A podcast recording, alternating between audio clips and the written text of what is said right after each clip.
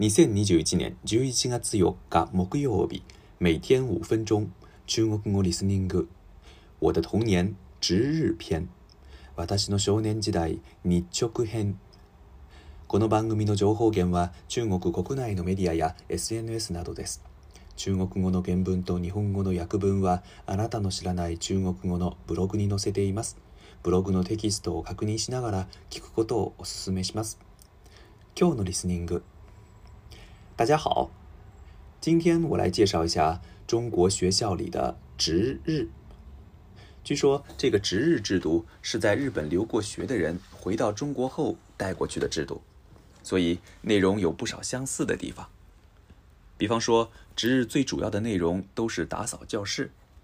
不过，中国的值日制度还是有很多自己的特点的，比如日本的值日每次多是由两个学生来负责的。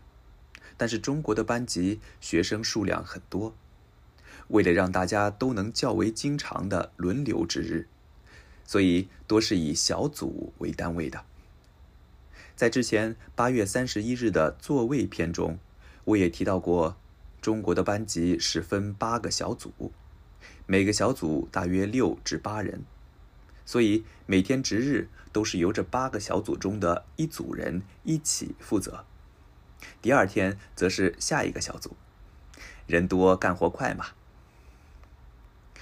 值日最重要的任务就是打扫教室，包括把课桌椅摆放整齐，这一点和日本基本一样。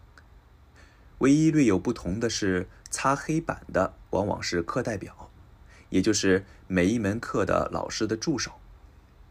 我突然想起来了，当时国内没有清理黑板擦的工具。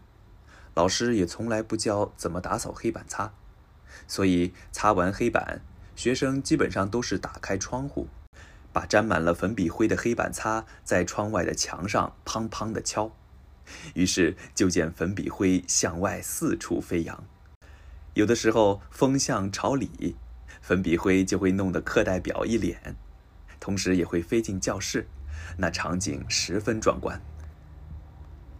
另外，除了自己班级的教室和外面的走廊之外，每个班级还需要负责打扫硕大的学校里的某个指定的地方，比如一年级一班负责教师楼的一楼走廊，二年级二班负责学校门口的打扫等等。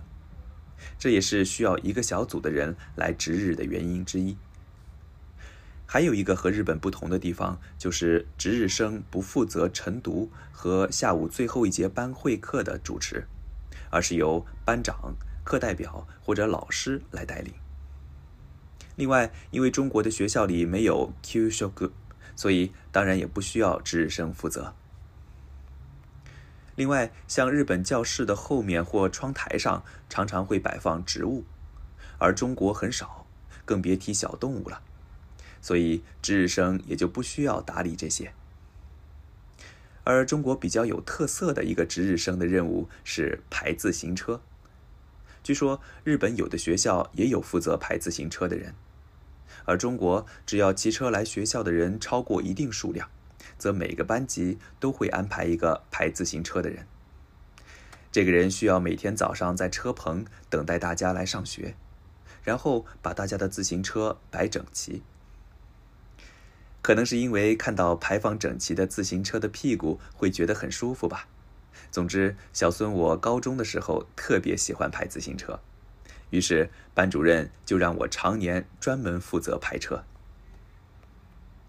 上面介绍了中国学校里的值日的情况，其实另外还有一个值周，这个值周和日本的学校区别更大，我将在下周的《我的童年》里详细介绍。敬请期待。今天的单词和短语，打理，打理，在这儿是打点、处理、整理的意思。哥哥对吧？修理、修理都意味意味的意思。雷文，别老出去玩儿，周末有时间的时候打理一下自己的房间。好的，妈妈。别老出去玩儿。周末有时间的时候打理一下自己的房间。好的，妈妈。約分。遊びに出かけるばかりしないで、週末時間ある時に自分の部屋を片付けて。はい、ママ。以上です。良い一日を。祝大家每天过得快乐。再见。